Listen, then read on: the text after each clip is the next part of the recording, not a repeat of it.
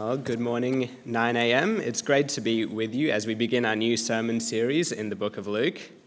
Again, I'm James, and it'd be great if you could keep your Bibles open to the passage, both to help you to follow along as we go through it, but also so you can make sure that I'm not going rogue.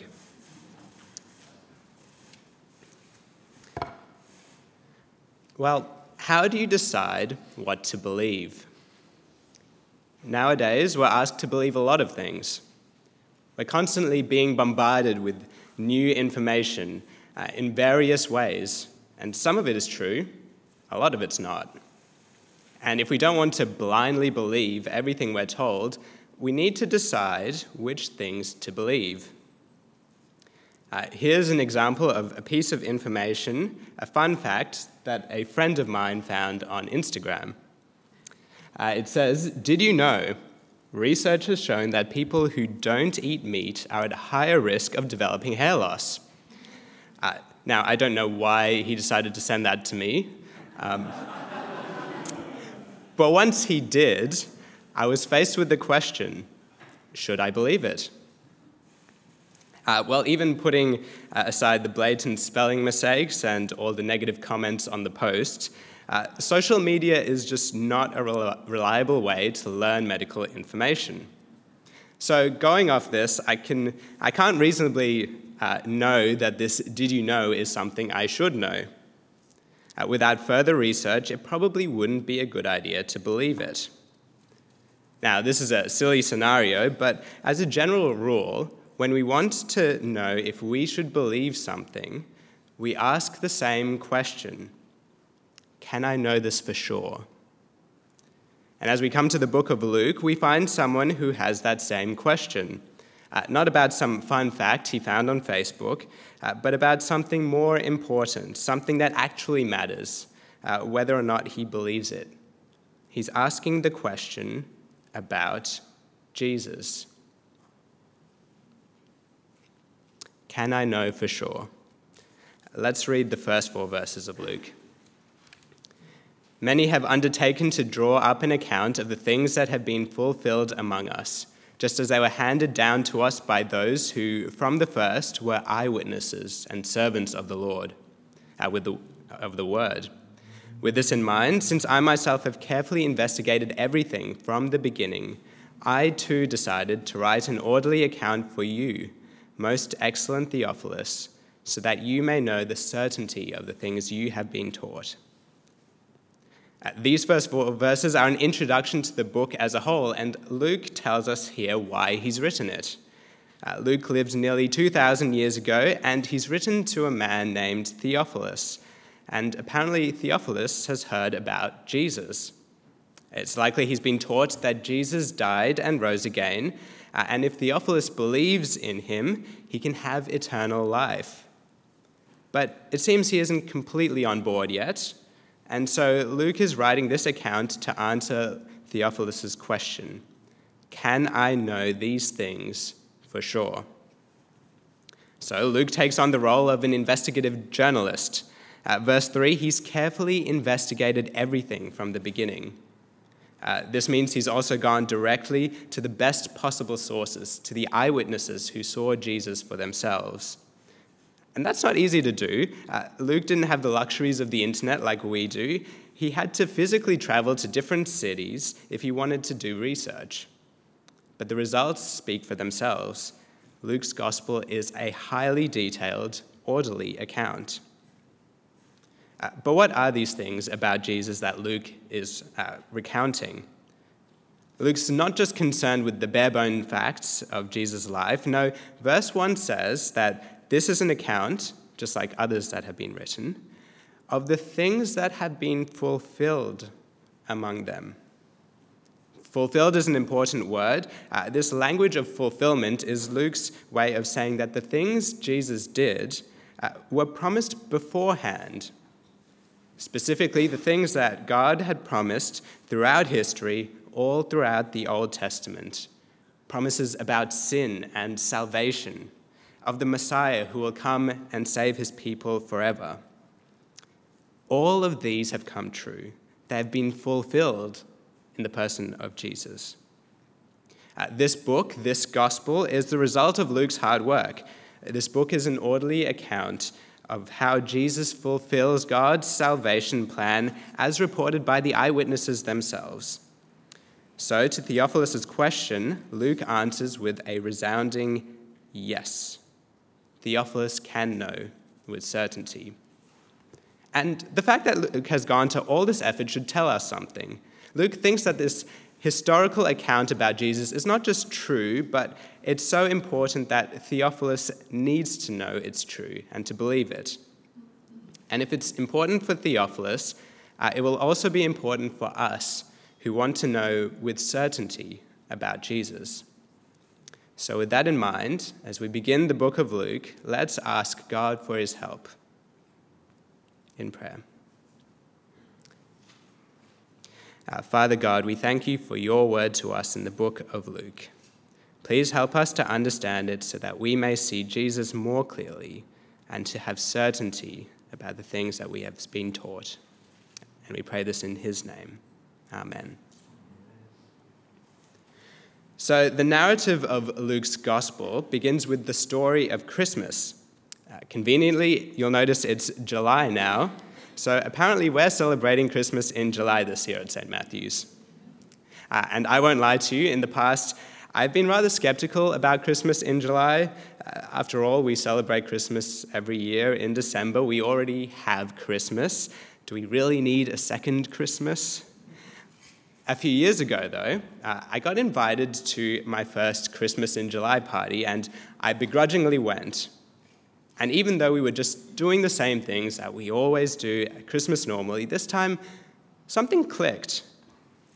Of course, a lot of our Christmas traditions we've inherited from those in the Northern Hemisphere, where Christmas is in winter. So actually getting to experience Christmas in winter, suddenly things make a little bit more sense. Hearty Christmas food makes more sense when it's cold outside. Christmas lights make more sense when it's dark by 5 p.m. And ugly Christmas sweaters, actually no, I still don't really get those, but at least they're warm. But in general, as familiar as I was with all these things, Christmas made more sense when placed in the proper context. It's true for Christmas traditions, and it's just as true for the Christmas story. So as we come to a passage that some of us will be very familiar with, that we've read every year at Christmas time, there's a very real danger that we take it for granted. But this story isn't just a nice, happy story of festive joy. No, it's not something that we hold alongside Santa Claus. No, Luke has a story to tell us that's crucial to understanding the Jesus of history. So let's take another look at the story of Christmas. Let's look again at Jesus. Luke begins the story in verse 5 with the phrase, "in the days of King Herod." This actually tells us a lot about the historical context, which Luke has carefully researched. Herod isn't an Israelite king. He's a foreigner, a puppet king installed by the Roman Empire, who are oppressing Israel. And in a sense, this has been Israel's situation for hundreds of years. They've been under the rule of different foreign nations for centuries.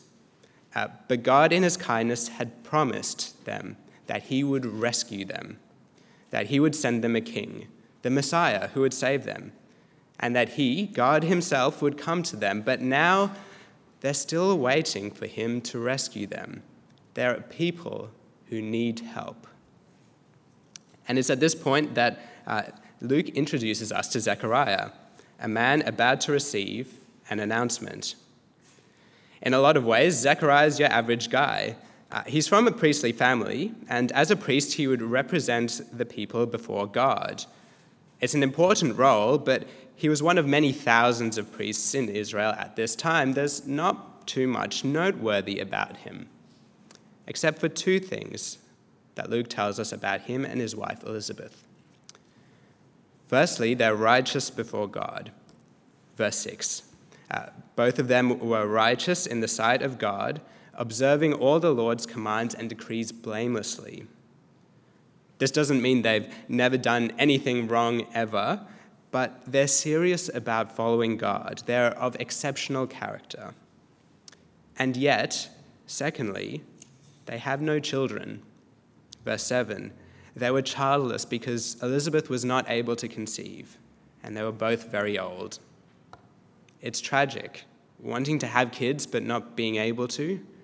And so for Zechariah and Elizabeth, who've trusted God and followed him all their lives, Zechariah served God in the temple, and they've prayed continually for a child, you can imagine the deep sadness and even confusion that must have followed.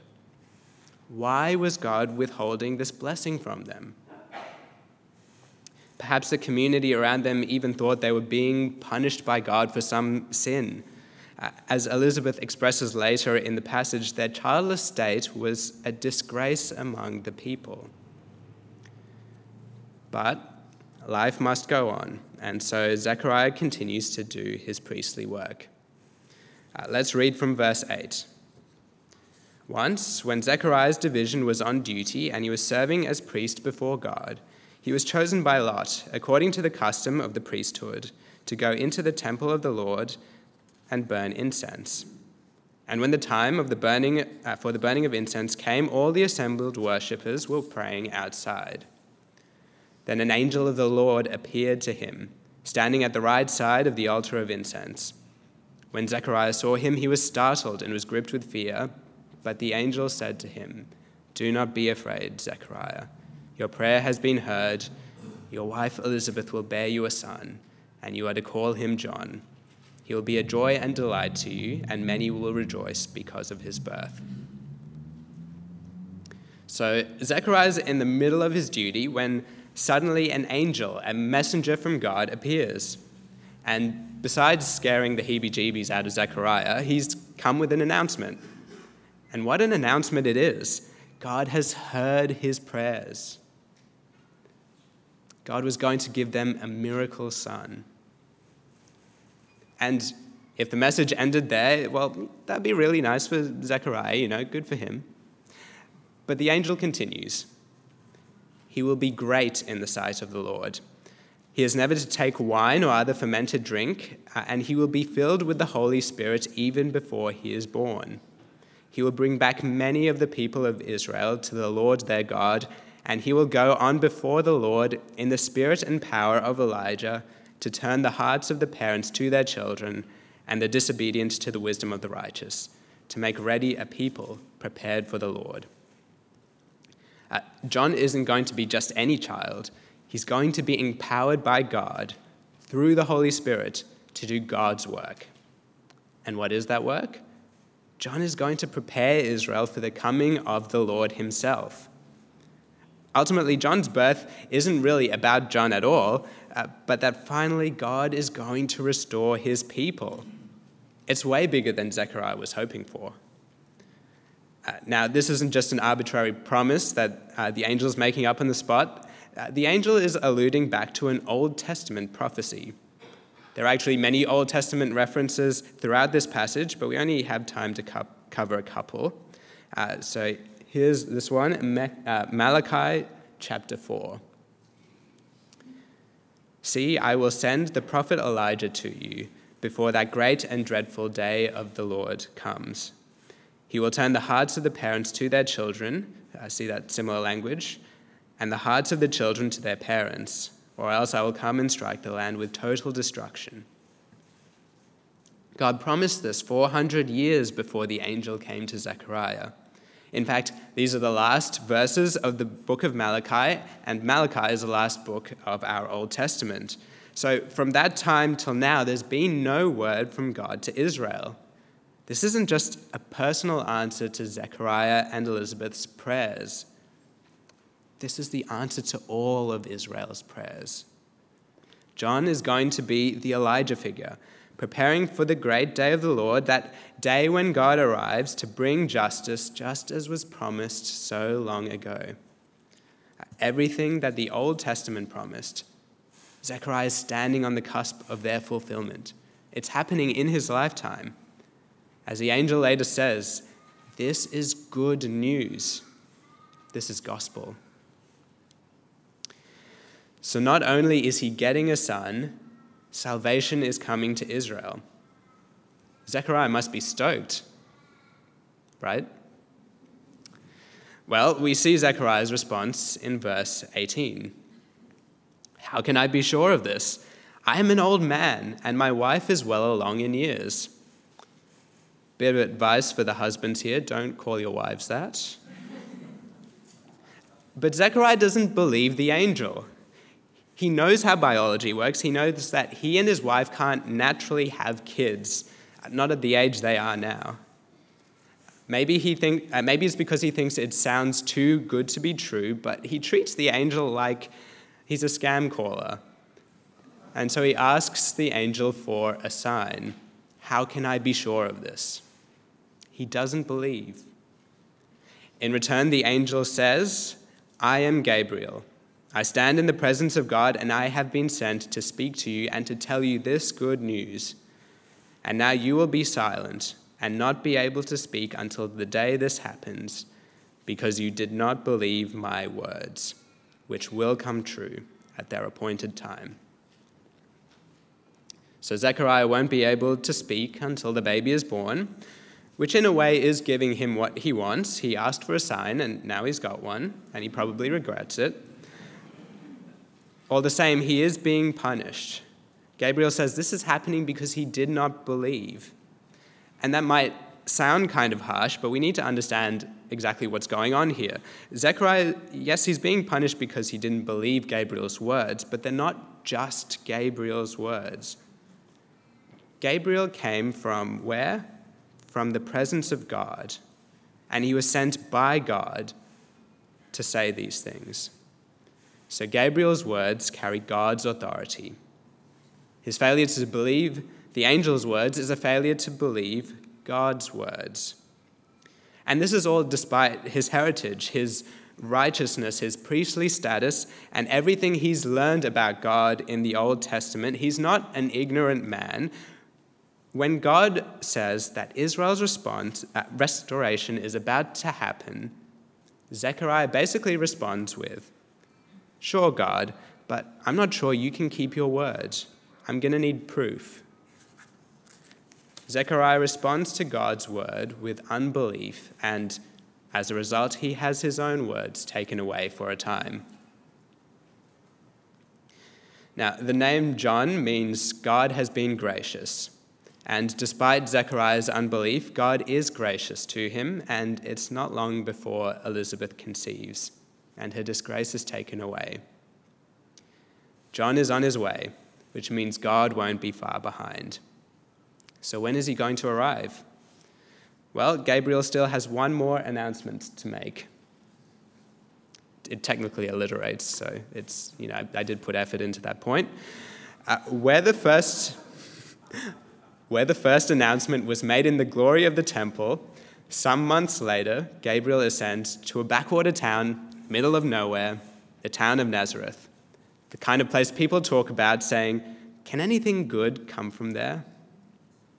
And he's sent to a young woman named Mary. In verse 27, we're told she's a virgin. She's not married. However, she is engaged to a man named Joseph of the royal line of David. But as it currently stands, she's a woman of very low social status. However, God decides to send her a message anyway. In verse 28, we read, the angel comes to Mary and says, greetings, you who are highly favored, the Lord is with you. And Mary was greatly troubled at his words and wondered what kind of greeting this might be. But the angel said to her, do not be afraid, Mary. You have found favor with God. You will conceive and give birth to a son, and you are to call him Jesus. He will be great and will be called the Son of the Most High. The Lord God will give him the throne of his father David, and he will reign over Jacob's descendants forever. His kingdom will never end. It's another birth announcement. And just like John, Jesus is going to be a miracle child, conceived by a virgin. But that's not the only thing about Jesus that's going to be extraordinary. Even greater than John Jesus will be great because he is God's own son, coming to reign as king. Jesus is truly and properly the Lord who is to come after John. Now, there's another Old Testament reference here I want to look back to. This time it's 2 Samuel 7.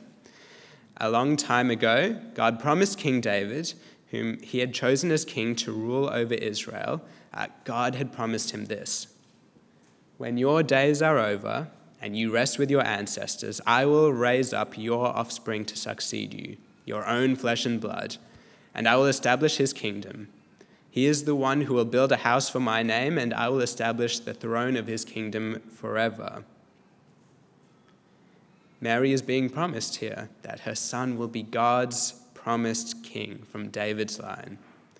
He's the one Israel has been waiting for, who will reign forever over God's people and even the whole world, establishing peace and justice.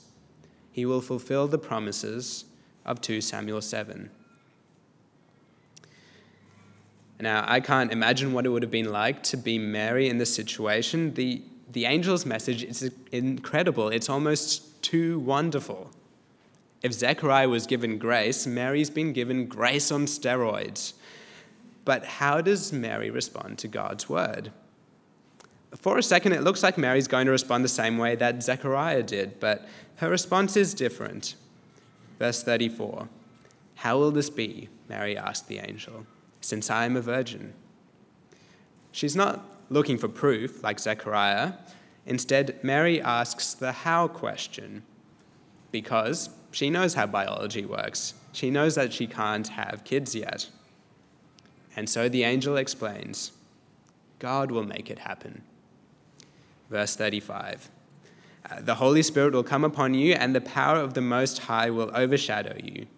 So the Holy One to be born will be called the Son of God.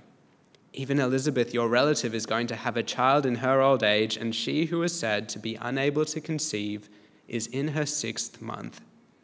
For no word from God will ever fail." Gabriel doesn't point to what Mary will do. He instead points to God's work, to God's grace in accomplishing his saving works and fulfilling his promises. Jesus will be conceived by God's power through the power of the Holy Spirit. And the crucial words are here in verse 37, "For no word from God will ever fail." This is what Zechariah had forgotten. God's words will be fulfilled. That's something that we can know with certainty. Mary understands this, and she responds beautifully in verse 38. "I am the Lord's servant. May your word to me be fulfilled." Mary does indeed believe God. And with that, the angel departs. So, we've just read about two announcements. And taking a step back, one thing has been made very clear. Luke wants us to know that God's word won't fail ever. And if that was true then, 2,000 years ago, then Luke would want us to know that, even now, God's word is still trustworthy and true. We might not have had an angel appear to us today. I don't quite qualify as that. But what we do have is Luke's orderly account, and indeed all of Scripture, written so that we might know the certainty of these things, the things that God has fulfilled, and the great promises that he has made. So as we have read now about Jesus, God's own Son, born to rescue and to rule, we have to ask ourselves this question: do I believe? There's a world of difference between Zechariah, who did not trust God's word, and Mary, who did. After all, remember who Zechariah was. He was a priest who served in God's very temple. And Luke calls him righteous. And yet, even with all these things, when God spoke, he did not believe. My brothers and sisters, and that includes you kids, please don't ever think that the things we are, or the things we do, maybe that our family is Christian, or that we go to church, or even that were serving in ministry, don't for a second think they are the same thing as belief. They won't make you right with God. Meanwhile, Mary had next to none of those things. All she had was trust in God's word, and she was considered blessed. That's all she needed to do, and that's all that we need to do. And so as we work through this gospel over the next 3 months, this is the question that Luke will continue to call us to ask ourselves. So again, I'll ask, do you believe? One of the joys I've had looking and preparing this passage has been the great reminder of how privileged we are to be living this side of Jesus' birth, to be able to see all God's promises and plans since the creation of the world fulfilled in him.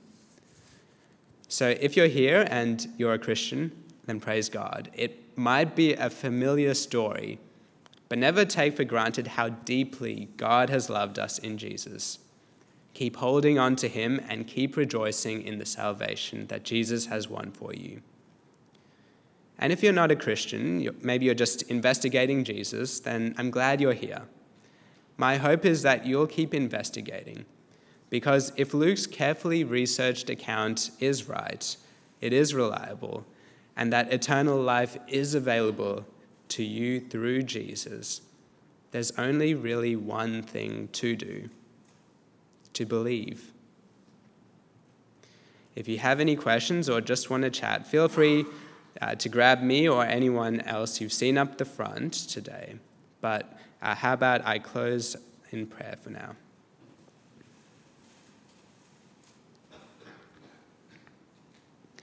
Father God, we thank you for your unfailing word, that all your promises are yes and amen in Jesus. Please continue to use your word to do your work of saving your people and building your church. And please strengthen our conviction of the truth of your word so that we might hold on to your Son, trusting in him to your glory. Amen.